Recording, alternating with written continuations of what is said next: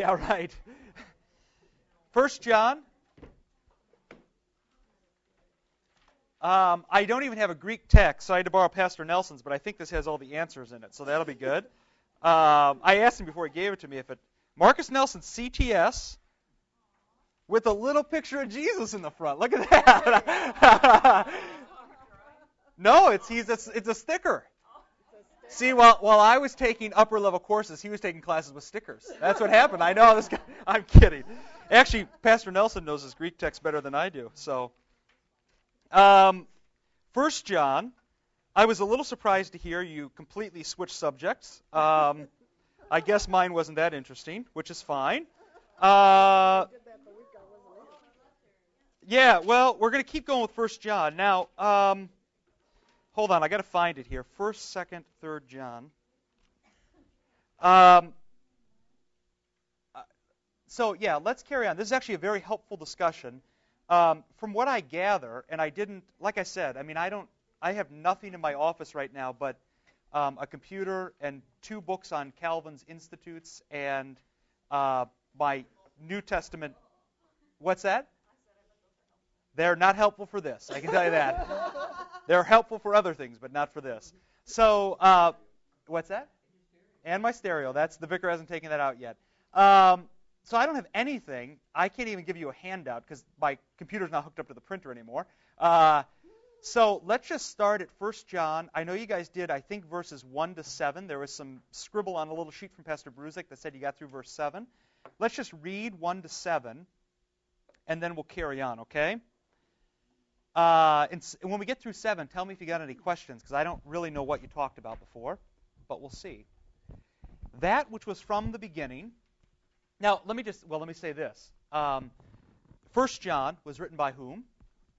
John, yeah, yeah, the Apostle John. So the same guy who wrote the Gospel of John and wrote uh, the Apocalypse of John, Revelation, also wrote 1 John. The great thing about the Gospel of John and all of John's writing is in the Greek, it's very, very easy. Um, and in fact, he's probably, while he is, what's the image for St. John? Do you know of all the evangelists? What's his image?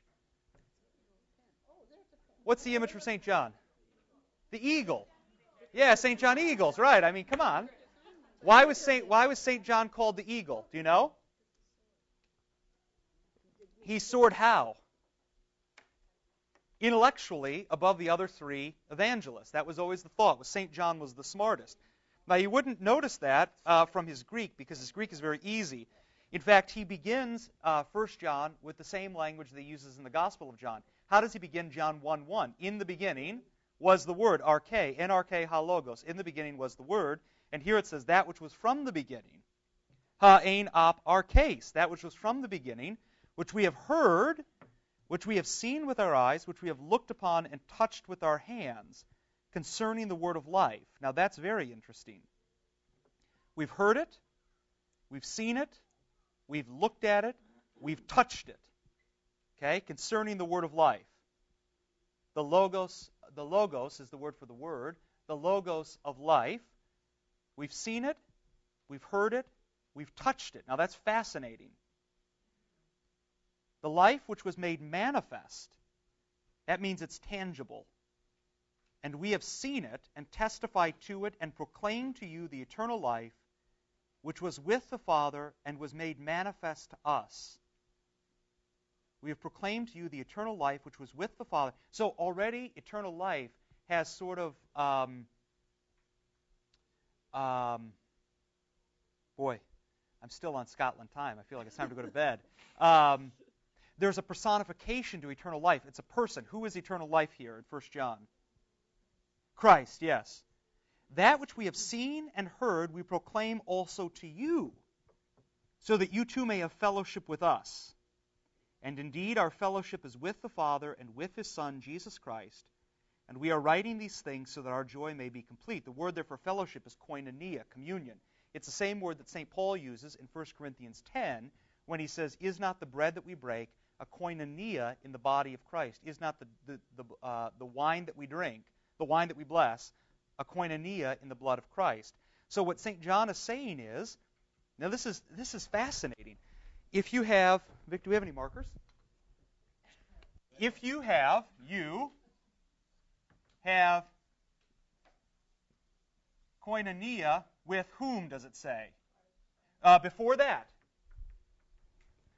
look, with us. Who's the us? Yeah, with the apostles. Then what does it say? If you have fellowship with us, so that you may have fellowship with us, and indeed our fellowship is with the Father and with his Son, Jesus Christ. So if you have fellowship with the apostles, therefore you have koinonia with Christ and his Father. And you know if those two are doing something, who else is there with them? And the Spirit. Okay? You have fellowship, koinonia, communion, with the apostles, and therefore with the Father, the Son, and the Spirit. Now, koinonia is a very interesting word. Um, when you think of fellowship with the Father, the Son, and the Spirit, what do you think of? What comes to mind? Trinity. The Trinity, yeah. Good. So there's a back and forthness. That's right. Keep going.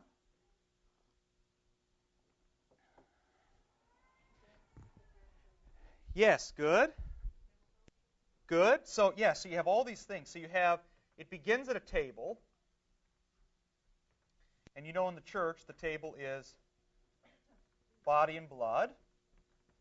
And that leads to um, uh, uh, to a back and forthness, which is, as Rebecca said, the technical word is perichoresis, which is um, sort of colloquially, it means to dance. What's that? Um, yeah, what does perichoresis mean non-colloquially? It means dance. Dance means well. What do you know about dancing? I'm bad. That's one thing. It is joyful. It's embodied. What else do you know about dance? The one thing you don't want to do. Yeah, you don't want to dance by yourself. okay. That's good. So dancing is always with another. Yes, that's good. You have roles. Good. In my case, what do I do? Do you know anything about my dancing? My role is to follow, right? I'm kidding, Betty. You want to come dance with me? Right now? Well, my wife is here. We don't have insurance for that. Okay. So you have roles. It always involves another. Keep going. That, like when I say to Abby, don't step on my feet, you must listen. Oh yeah, yeah, yeah. There's yes, some yeah. There's a there's a tune.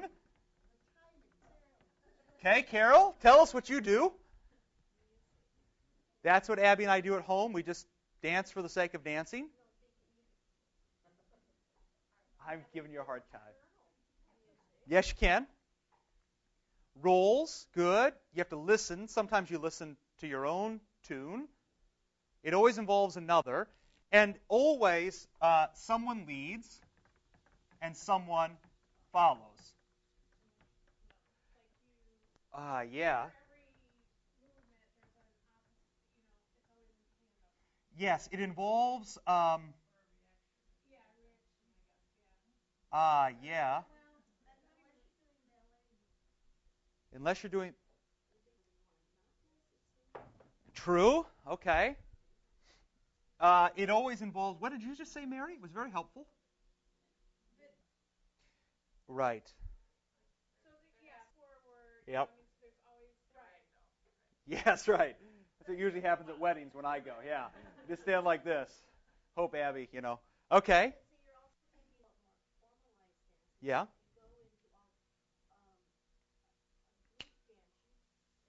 Yep. What are those things called? It was on Modern Family a couple weeks ago where they stop and everybody dances like in a park. What's that called?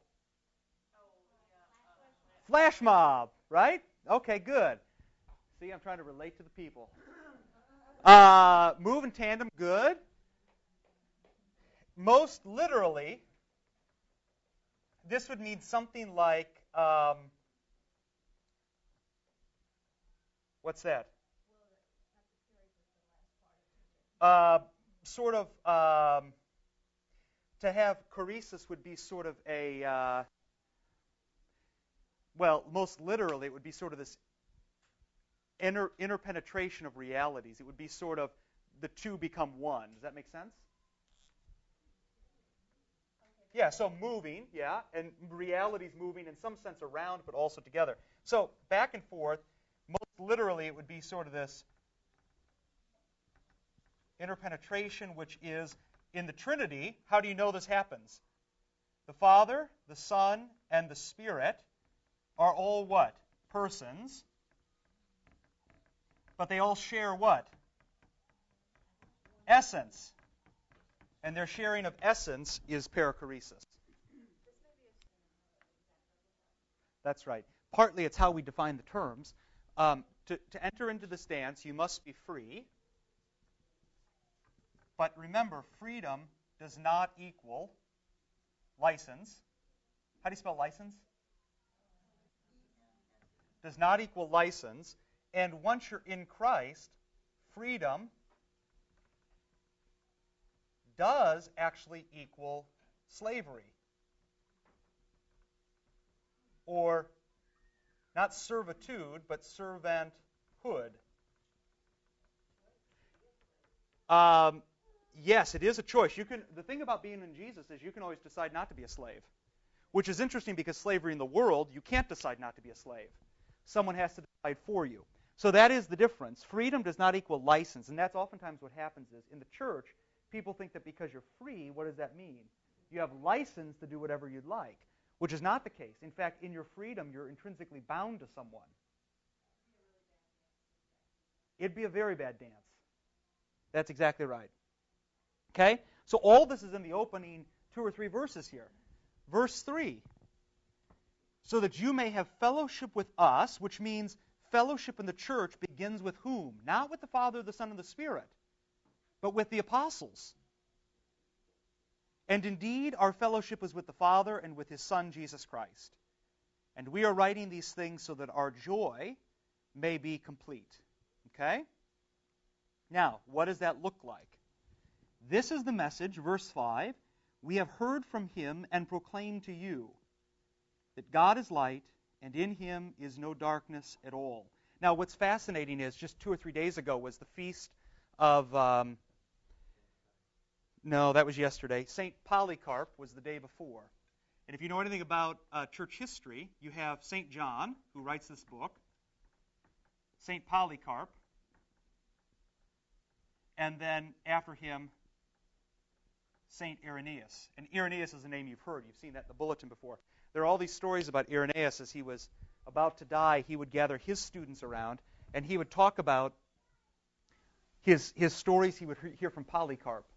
And Polycarp would say, then the old St. John would come in, and we could see in his eyes that he was tired, and we could hear in his voice that he had lived a long life. So there's this idea that stuff is passed on from age to age, and it comes down through the apostles all the way to us. This is the message we have heard from him. John hears it from Jesus. Polycarp hears it from John. Irenaeus hears it from Polycarp. Someone hears it from Irenaeus, and it carries on all the way down to today. If we say we have koinonia with him while we walk in darkness, we lie and do not practice the truth. If we say we have koinonia with him while we walk in darkness, we lie and do not practice the truth. So it, you can't say, I have fellowship with Jesus. So if you walk in darkness, are you truly in fellowship with Christ? You can't be. You can't be if we say, and it's interesting there that he says, if we say we have koinonia with Christ, while we walk in darkness, we lie. What do we lie about? Our fellowship with Christ, and do not practice the truth. But if we walk in the light, as he is in the light, we have koinonia with one another, and the blood of Jesus, his Son, cleanses us from all sin. Now that's, boy, I know why Pastor Bruzik took two weeks to get through seven verses. now, just look at John's play on words there. If we say we have fellowship with Jesus, this is unbelievable, actually. If we say we have fellowship with Jesus, and yet we walk in the darkness, what do we do? Yeah, So if you say you have fellowship with Christ and you don't and you walk in the darkness, you're lying. But then what does he say? But if we walk in the light, we have fellowship with not with Christ. Isn't that interesting?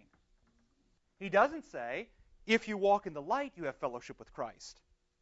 He says, if you walk in the darkness, you don't have fellowship with Christ. The light, we have fellowship with one another. And now you have to think back to Ephesians chapter 5, where St. Paul says, uh, he talks all about marriage, and he says, Lo, I tell you, a sacramentum, a sacrament. I am referring to Christ and the church. So if you have fellowship with one another, you actually have fellowship with Jesus. This is why when St. Paul gets converted on the Damascus Road, what, is, what does Jesus say to him? Saul, Saul, why do you persecute me? Now, who was St. Paul really persecuting? He wasn't killing Jesus. He was persecuting the new church, which means he was killing Christians. But when Jesus encounters him, he says, Why do you persecute me? Jesus and the church are one and the same. Why? Back to verse 3. If you have fellowship with us, our fellowship is with the Father and with his Son. You are indistinguishable. That's the point of the text. Okay? You are indistinguishable. You and Jesus and you and one another are one and the same. Now, does that register as something odd to you?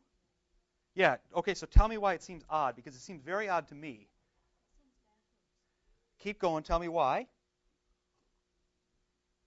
I don't know why it seems backwards, but I, I'm intrigued by the thought that it might be backwards. So keep going.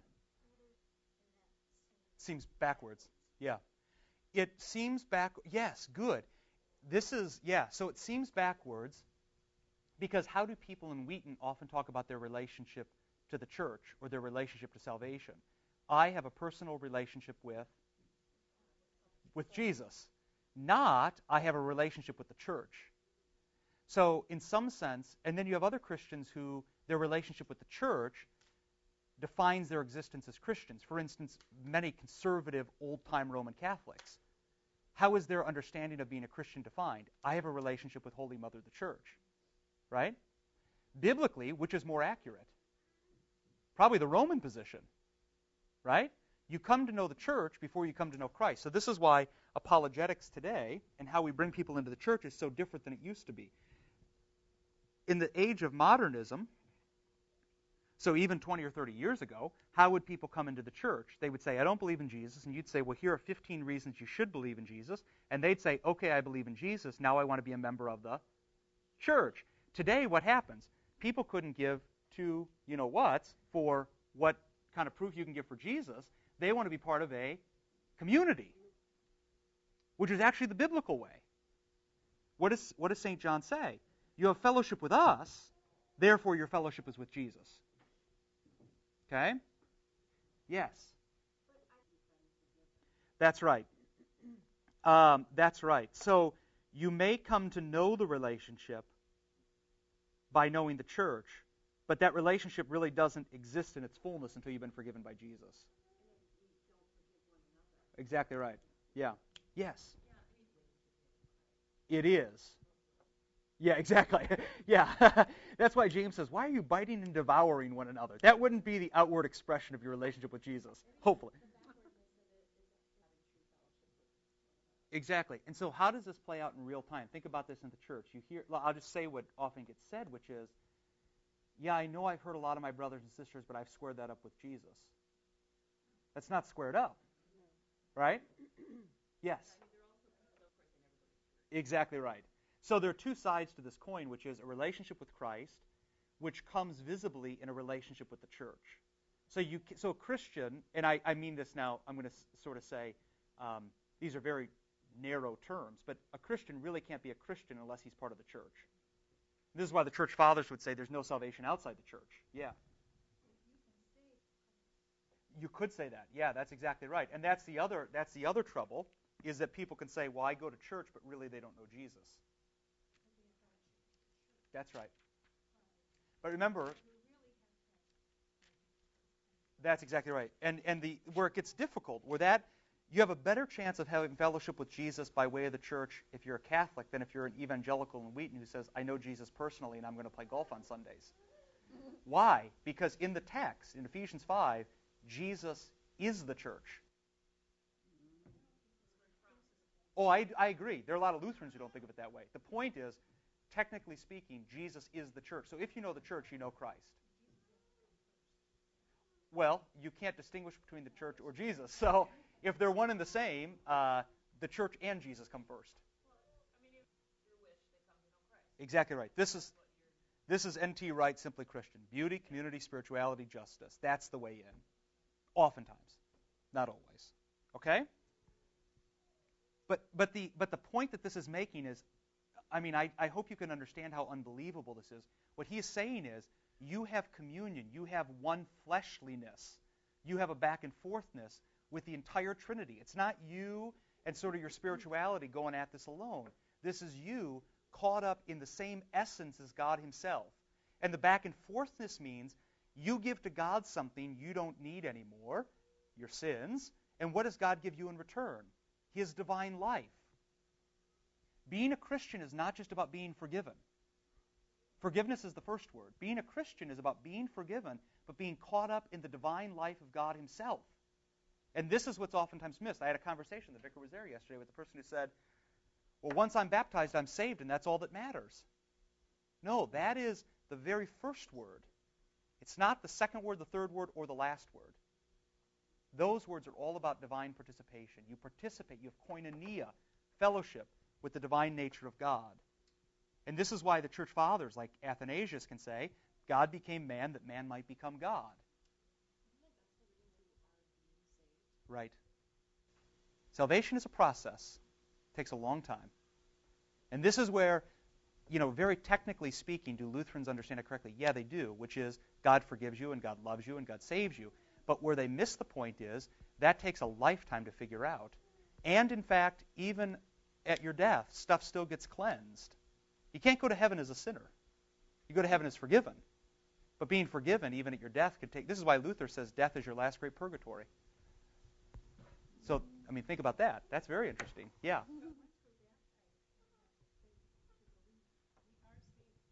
Uh, yeah, you are. Uh, in a sense, you are. Yep. That's exactly right. That's where it all got started. But that wasn't the last word on the matter. Right. Yeah, salvation is not like a credit card. I've got it now and I'm all I'm all scored away. Salvation is a person who wants to be deeply joined to your own life. But guess what? This is where Luther was very right. Simul justus et peccator. You're always a sinner, which means you're always pushing him away, which means he always needs to come back full blast, which means it's always a process. This is the back and forthness of life. You say, I don't need you, and he says, Yes, but I need you. Right? No, but sometimes you got to open the present up and enjoy it a little bit. For some people, it does. For some people, it does. That's exactly right. Once again, I will bring it. No, I won't. Abby, I say once again, I will bring up the example of my mother-in-law giving me. I'm kidding. Okay. Yes, you can. While I get some coffee. You don't live the Christian life. Yeah. Then you're lying.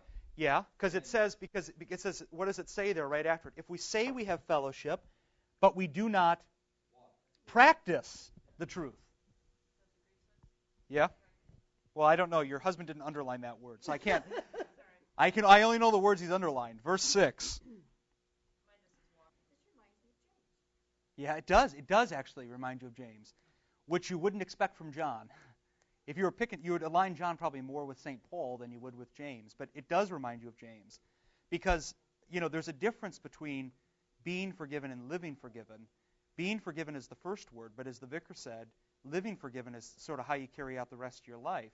So if you say you have fellowship, which happens all the time, I believe in Jesus, I have fellowship with him, but do not practice the truth, then ultimately you're a liar.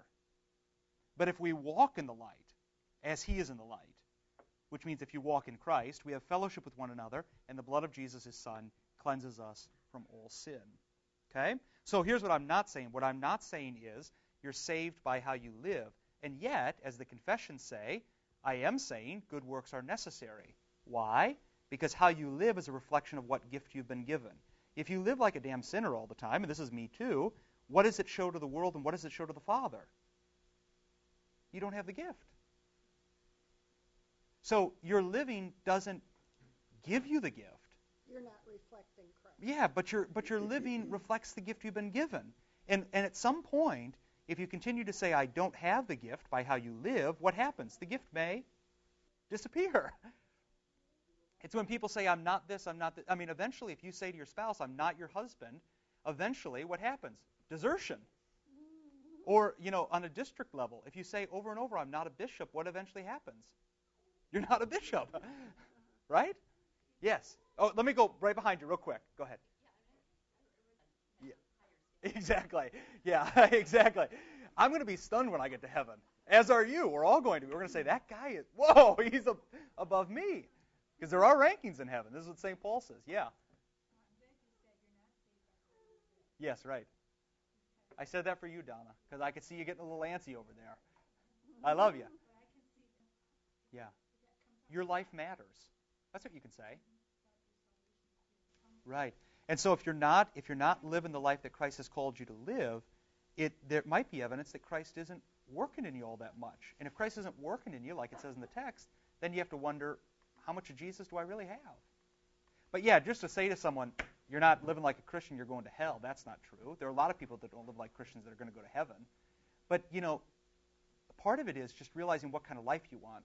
You can have a bare minimum life. But is that really a joyful? This gets back to her point about Cardinal Newman. Is that really a joy-filled life? It won't be a bare minimum. That's right. At least you hope not. That's right. Okay, we all okay? Okay, verse. Go ahead. Yeah, fellowship is koinonia, and fellowship in the in the scriptures is never used in abstraction. So oftentimes people will say, "I have a relationship with Jesus." That's not koinonia koinonia, yeah, or or just relationship and abstract. I can say I have a relationship with Barack Obama. Well, yeah, he's my pre, but I have no, I don't know him. I've never talked to him. I've never, you know, had a handshake. Koinonia in the text, in the scriptures, is always tangible. This is why St. Paul really is the first to employ it in that sense, which is, is not the bread that we break a koinonia in the body of Christ, a participation, a communion? And it always involves a tangible presence. Yeah, oftentimes the church will err on one of two sides. It will either become an amputee, it'll cut people off, so the body is missing a foot, or it'll never set the bone properly, and the body never heals properly. And so um, you don't just cut people off. Now, people can cut themselves off, which is very different. But the church doesn't usually just cut people off. At the same time, just to be forgiven doesn't necessarily set the bone properly. This was our whole discussion on Sunday morning about forgiveness and restitution. Because so long as no restitution is made, that bone, while it may begin to heal, it may heal incorrectly. So, partly, um, you're right. We need to be vulnerable and willing to be forgiven and forgive others and have communion again. At the same time, um, we need to realize that some people have cut themselves off for good, and there's not much you can do about that. And also along those lines, we have to realize that to he- be healed properly, we have to make restitution as well as other people have to make restitution. Here's the thing, though. Here's the thing. What you presume in your statement, and I think it's a fair, I think, I think people often presume it, so I'm not saying it's just you. What you presume is everyone who's left has become an unbeliever. I know you're not. So here, it, it'd be different if everybody who left became truly a strayed sheep. They haven't strayed; they've just gone to a different communion. Yeah, I mean they're not unbelievers; they just gone to Lombard. Let's be realistic. I mean it's true. So, so we can say they've strayed and they're part of our. No, they're not part of our flock. They've chosen a different flock, and for whatever reason, that's where they've landed. And let's pray they're very ha- happy. But it's not our job to bring them back to this community. St. John Wheaton is not all that matters. Now, let me ask you this. You think it's cosmic. Do people who left think it's cosmic? Or are they still concerned about what local church hurt them in whatever perceived way they think it happened? They're probably still thinking that church hurt me. They don't see the church as cosmic. They see it as individual entities. They got upset with one and they left and went to another. It's not well. welcome to my world. okay, I deal with irreality all the time. Yes. Exactly right. So here's here's the thing. Yeah, you would hope that we could be reconciled, be forgiven, and make restitution, and the bone would be set properly. That doesn't mean people will come back to St. John Wheaton. At the same time, you can't, you know, you can't sit around all day waiting for that to happen when in reality nobody has given us a good indication that that will happen. Yeah, but at the same time, let me say this, at the same time, you've got your own troubles. This is why Jesus says don't worry about yesterday and don't be anxious about tomorrow. Guess what? I mean, I'm going to be blunt because I'm sleep deprived and jet lagged. if I haven't been blunt already, let me be blunt. You got your own congregation to worry about. And part of the trouble is this is like this is like families whose kids decide to move away at 17 or 18 and say, "I don't want to ever talk to you again." If you're always concerned about caring for that kid who left, guess what? You'll never care for your own kids. So you, Rebecca, and everybody else in the room, yeah, it'd be great if you could restore those relationships. But you have to remember a couple things. One, you didn't necessarily break the relationship. And two, sometimes people set their face and do what they want to do and it's never going to get fixed. Three, they're still saved, God willing. And four, you got your own congregation to worry about. Just like if they go every day to St. John Lombard and think about how mad they are at St. John Wheaton, if I was their pastor, I'd say, get over it. So at some point, you got to move on. You have to. You can go along limping. I mean, you can live with a broken toe for a while, right? Oh, I don't. This has been freaking 24 months. I don't think we've been callous too quickly. I, and I'm not going. I'm going hard at the whole idea. You have you have you have one text in Scripture where Jesus says, "Go after the lost sheep." You have about five texts in Scripture where Jesus says, "Shake the dust off your feet and move on." So, shake the dust off your feet and move on. So there's some point where it adds up that if you got to pick and choose, you always go after the lost sheep, but at some point you can't say that's Jesus' main priority in Scripture. That's not it. Yes. Well, that's the thing. Yeah, they're not. So partly we've got we're mixing we're mixing metaphors. Yeah, and and here's here's the part. Let me just be honest. You know why it hurts? Because you lost friends. You didn't hurt because people are going to hell. you hurt because you lost your friends. Okay, and friendships, Lord willing, will be restored. But sometimes um, you know, leaving a community can forever break a friendship. And if your friendship matters more than your own congregation, your friendship has become an idol. And it can't. Yes. Yeah. Well, let me just press the question: What is it you're praying for? What I mean, what do you? Okay, good. Healing of what? Your relationship with them? Okay. Good. Yes, right. Good. Let me tell you how it works in my own life, and then you can figure out how it works in your life. In my own life, if I pray for people whom I known, whom I know have sinned against me, that can very quickly turn to pride. Because very quickly you can say, as Jesus says in the Gospels, or as the Pharisee says, I'm glad I'm not like that man.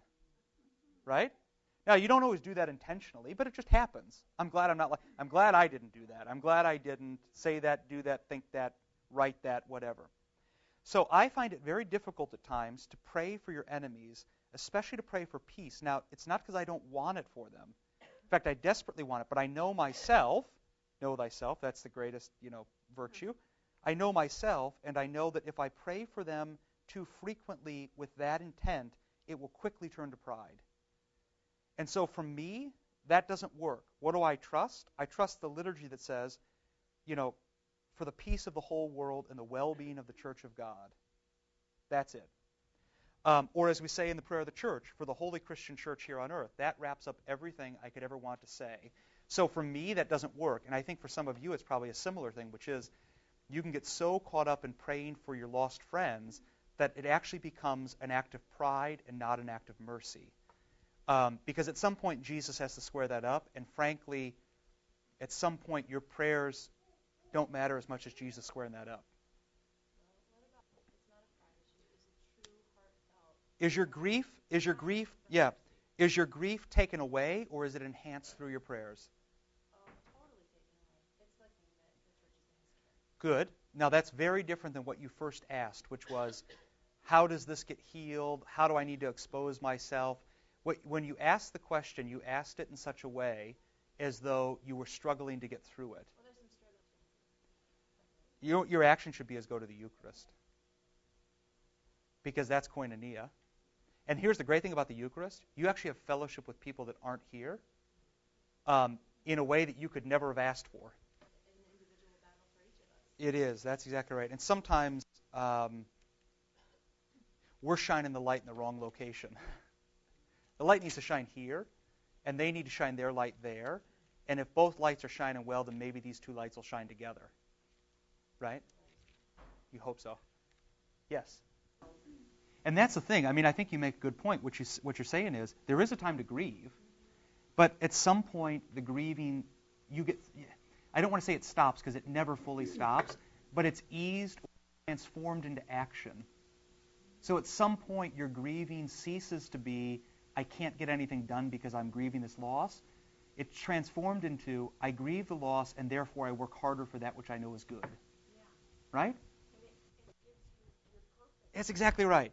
That's exactly right. And that's what has to happen in our own lives, but also in the church. We have to move on. And, and in fact, you can't just say move on, it's move on with action towards something better. Yes, that's exactly right. Right. I agree. Speaking. Yep. I agree. And we're saying we love you and we're walking in the Yeah, right. That's exactly. That's exactly right. I'm grieving the loss. I love you, but I can't help you move your books. Yeah, exactly. Yeah, exactly. Yeah. You're exactly right. So thank you for the plug. I have 52 boxes of books in the art room, uh, 52 to go to my office, and then like another 13 to go to the second level. If you're willing to help tomorrow, 8:30. 8:30. 8:30, right here. I promise you, if you come at 8:30, we will be done in under 45 minutes. Wouldn't that be awesome? I think it'd be great. There are hundreds of boxes in that room. It'd be great if we got the whole room done in 30 minutes. Yeah, right. So come if you can, okay? Don't want to create total chaos. No, you don't. That's right. and it could be. It could be. Can we keep going? Let's keep going. Verse 8 If we say we have no sin, and this is right out of the liturgy, or I should say the liturgy gets the. Yeah, exactly. This is like when one, when one famous Lutheran theologian once said, Jesus learned his doctrine of justification from St. Paul. Uh, you want to say, not. I kid you not, this is in this is in a doctrinal textbook of the Missouri Synod. You want to say, one, did Jesus ever really talk to St. Paul? And two, only if on the road. only on the road, and I don't think he was learning the doctrine of justification. If we say we have no sin, we deceive ourselves, and the truth is not in us. But if we confess our sins, he is faithful and just to forgive us our sins and to cleanse us from all unrighteousness. Two words there faithful and just. Faithful is what? What does that mean if you're faithful? It means you're not going to give up on somebody. If you're a faithful spouse, you're going to stick with them through thick and thin. And what does just mean? It doesn't say mercy there. It says he's just. What does that mean? Say that again? Approved. Approved, yeah, that's part of it. Means he's fair. Yeah, good. That's right. Yeah, justice apart from Christ will destroy us, but justice infused by Christ is utter mercy, right? He is just to forgive our sins and to cleanse us from all unrighteousness. Notice it doesn't say he'll declare us righteous, it says he'll cleanse us. If we say we have not sinned, we make him a liar, and his word is not in us. Now that's interesting. If we say we have not sinned, we make him a liar. that's interesting. So it doesn't mean you lie, it means he's lied. And his logos, his word, his Christ, because remember in John, in the logos, you know, in the beginning was the logos, and the logos became flesh, and his logos is not in us. So if you have Christ, So now it's getting all sorted out. If you have koinonia, not only will you walk in the light, but you also tell the truth. And I don't mean I don't mean tell the truth about others necessarily. I mean you'll tell the truth about others and about yourself. Okay? Oftentimes we're very happy to tell the truth about others. We're not always that happy to tell the truth about ourselves. And sometimes we shade that And sometimes, yes, truth about others a little bit. and sometimes, yes, sometimes we make it. What's that? Yes, you nailed it. Sometimes we say more than we need to say, and not enough about our own selves. So we make him a liar, and his word is not in us. If we have koinonia with Christ, we tell the truth about others and about ourselves. Now, chapter two. We've got about 15 minutes left. My little children. teknon is the Greek word for child, and that could be sort of any age. But uh, teknia is the Greek word for little child, and it's different than sort of baby. So we're talking like Maddox age, right? It's a little older than an infant, but not quite old enough to walk and talk and do stuff on his own. So think about that when John talks to you here. My little children, my nine month olds, I am writing these things to you so that you may not sin. Now, as, as Lutherans, what do we presuppose? We're going, right? I mean, this is this is interesting how we always we always have the wrong presupposition, or we, we write things to protect ourselves from others. So, for instance, we're talking about writing a new constitution. You know what I was most stunned by in our old constitution was that it was written to what? Protect a parish against a bad pastor. It's not it's not life insurance. Hmm. It's not like if we need this, we've got it. No, you write a constitution to enable people to do their best. Same thing here. My little children, I'm writing these things to you so that you may not sin. He doesn't say, ah, little children, I know you're going to sin. But when you do, he says, don't sin. Like John 8, the woman at the well, go and sin no more. But if anyone does sin, he makes it sound like it's an exception. We have an advocate with the Father, Jesus Christ, the righteous. He doesn't say the righteous one, Jesus the righteous. He is righteous. He is righteousness. He is the propitiation for our sins, and not for ours only, but also for the sins of the whole world. Isn't that fascinating? Mm-hmm. So you're not you're not special in Jesus' eyes. You are because you're baptized, but in some sense you're not. You're no different than everybody else who's ever lived. Jesus died for everyone. And by this we know that we have come to know him if we keep his commandments. Isn't that interesting? It doesn't say here, as Lutherans often do, by this the world will know that we've come to know him. By this we will know that we have come to know him if we keep his commandments. Whoever says, I know him, but does not keep his commandments is a liar, and the truth is not in him. But whoever keeps his word, that's Exodus 20, the words of God, debar, not commandments, in him truly the love of God is perfected. That's interesting. Hold on, verse 5. Truly the love of God is to, telestai. It is finished. Truly the love of God is finished. Jesus on the cross says, it is finished, to telestai. And here it says, truly the agape of God, the love of God, is finished. It's complete. By this we may, may be sure that we are in him. Whoever says he abides in him ought to walk in the same way in which he walked. So you take your example from Christ. You don't just say, I need to walk as a Christian. You walk as Jesus walked. The new commandment, verse 7 Behold, you do. Behold, I am writing you no new commandment. I am not writing. I am writing, yeah, I'm not writing you a new commandment, or I'm writing you no new commandment, but an old commandment that you had from the beginning. Okay? That you had from the beginning. Now, what's the beginning there he's talking about? Not Exodus 20 and the Ten Commandments. What's he talking about? Back to creation. Yeah, arche, back to the beginning. Yeah, exactly. The old commandment is the word that you have heard. Let there be light. At the same time, It is a new commandment that I am writing to you, which is true in him and in you, because the darkness is passing away and the true light is already shining. And already you begin to see why John wrote this letter. This wasn't a letter just to be read to folks. This, as, as with most epistles, this was a letter to be read when? As a sermon. What service do you think he's preaching this at? Pick.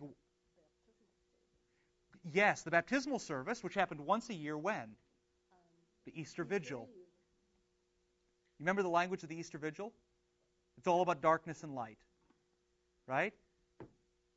Um, as the uh, as the great Exsultet says, um, I, have now forgotten what the great Exsultet says because I was up at 3:30 in the morning. the great Exsultet says something about darkness and light. Um, boy, that's bad. The darkness is passing away and the true light is already shining. That has a double meaning. One, it's spiritual, but two, it's literal. Why? At the Easter Vigil, it happens at night and it's moving into the morning. The darkness is passing away and the true light is already shining. Whoever says he is in the light and hates his brother is still in darkness. You know, that's one we should think about as we think about people we've lost. Whoever loves his brother abides in the light, and in him there is no cause for stumbling. But whoever hates his brother is in the darkness and walks in the darkness, and does not know where he is going because the darkness has blinded his eyes, St. Paul. And that's why you got to compare that with Jesus, who says two things I am the way, the truth, and the life. And he also says, you know, the way to, to the kingdom is narrow. If you're blind, you can't find the way. Now, he uses three different terms here, coming up in 12 through 14, and I would propose to you that these three terms mean that St. John knew the ancient catechumenate. I am writing to you, little children, because your sins are forgiven for his name's sake. I am writing to you, fathers, because you know him who is from the beginning. I am writing to you, young men, because you have overcome the evil one. Now, he uses three things there little children, fathers, and young men. Let's do the easy ones first. Fathers, think about the church. Who is the father of the church? The priest, the bishop. Who are the young men? Think about the catechumenate. If you've served in the catechumenate and you're not a catechumen, what might you be? A sponsor? Right? You've been through this before, but you're not quite all the way there. And little children are the catechumens. So now think about this. I'm writing to you new members because your sins are forgiven for his name's sake. I am writing to you, pastors, because you know him who is from the beginning. I am writing to you, sponsors, to members already, because you have overcome the evil one. I write to you, children, because you know the Father, capital F, the Father in heaven. I write to you, fathers, because you know him who is from the beginning. And I write to you, members, because you are strong, and the word of God abides in you, and you have overcome the evil one. This whole thing this is a sermon for the Easter Vigil. This is a sermon right before baptism. This is a sermon he's preaching to people about to become members, people who have just become members, and to the pastors who are sitting there present. Verse 15 Do not love the world or the things in the world. This doesn't mean you can't enjoy them, it just means you don't love them. If anyone loves the world, the love of the Father is not in him. For all that is in the world, the desires of the flesh and the desires of the eyes and the pride in possessions, desires of flesh, desires of eyes, and, des- and pride in possessions, is not from the Father, but is from the world. And the world is passing away, along with its desires. But whoever does the will of God abides forever. Okay? So everything in the world passes away. What doesn't pass away? God, the Father, his Son, and his Spirit in the place where they abide. Whoever does the will of God abides forever. So you see here at the Easter Vigil and then in every divine service, it transcends time. That's why we're caught up with angels and archangels and all the company of heaven. Or as, you know, as, as one of the popes has said, death does not separate us from the communion of saints. The entire church is joined together wherever Christ is present with his body and his blood. There is no, you know, there's no distinction in place, there's no distinction in time. Everything comes together at the altar, and that's what St. John is telling his people to do. Why? They're about to be baptized, and what's the very next thing they will do? They will go to the Eucharist for the very first time. Whoever abides in me abides forever. Okay? You have questions so far? I don't want to keep going too far because we only got five minutes left. And we've done a lot already. I mean, Bruzik did seven verses, and we've done a chapter and a half. Do you have questions about all that? I mean, what's your takeaway? If you have to say, here's my one or two takeaways from this, what would it be? Yeah, sure. It would be. Um, I would I would compare it um, instead of the battle, battle between flesh and spirit. I would compare it to what we talked about at the very beginning, the perichoresis that occurs in the Trinity, or the perichoresis that occurs in Christ, or the perichoresis between you and Christ. So you have this, um, this here's you, and you have this sort of back and forthness between darkness and light. In some sense, those two things dance within you. But um, as it was with Christ, you remember at the incarnation, he came down and he had a human nature and a divine nature. Those two things danced very well together. But as it says um, in Philippians, um, what does it say in Philippians? Jeez. The word is the Greek word is kenosis. He emptied himself and made himself nothing, taking on the form of a servant. So within Christ, so this is you, and this is Christ. Here he is. Within Christ, in Mary's belly, you have divine and you have human. What does he do with his divine nature? Yeah, he, he gives it up for a time. He empties himself. Kenosis. What do you do with your darkness? Give it up. Empty yourself. But as you know, if you give something up, it has to go somewhere. Where does his divine nature go? Into you. Where does your darkness go? Into Jesus. So there is this back and forthness between darkness and light. But because it's a process and because the light begins to shine, there will be a day. This is why we sing in the Taizé service during Lent Our darkness is not darkness to you. When Christ sees the world, what does he see? He sees light. So you give up your darkness, and light becomes everything. Christ gives up his divine nature, and that becomes everything for you. This is what Luther calls the great exchange. You give Luther all you Luther. You give Jesus all your darkness, and Jesus gives you all his light, all his divinity. I forgive you. Love you. And this is and the point, and this is what we're talking about on Sunday mornings. The point is being assertive does not equal being ordered. Christ wants an ordered life, but he doesn't want a domineering sort of life. Even Jesus himself, he lives a very ordered life. His own body is Eden. But what does he do? He gives up everything that could be assertive in life. If Jesus, this is why Jesus says in the Garden of Gethsemane, if I wanted to send down legions of angels, I could. That would be dominating. But what does he do? He empties himself, becomes nothing, and allows himself to be handled. 1 John chapter 1.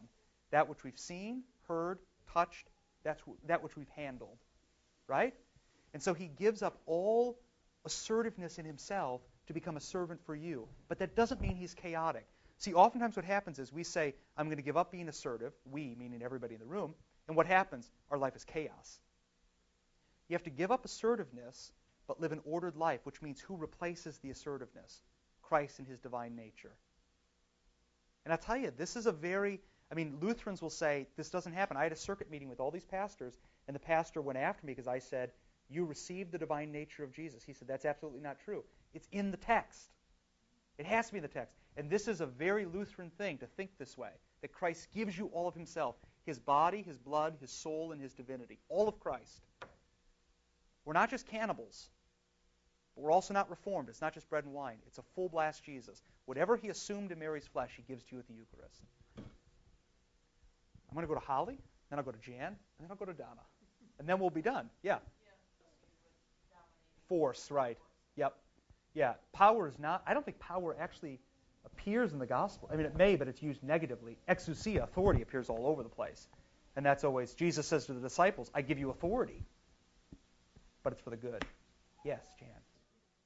Oh, yeah. The word he used there is logos. Yes. That's exactly right. Yep. That's good. Well, and that gives you, here's the thing, that gives you a lot to be hopeful for. Because here's the thing the Father will never destroy his Son, and if the Word abides in you, the Father will never destroy you. He can't.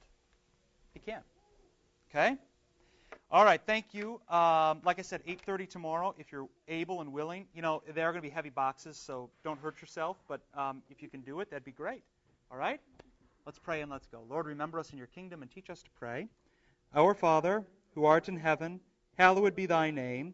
Thy kingdom come. Thy will be done on earth as it is in heaven. Give us this day our daily bread, and forgive us our trespasses, as we forgive those who trespass against us and lead us not into temptation, but deliver us from evil. For thine is the kingdom, and the power, and the glory, forever and ever. Amen. Okay, thank you.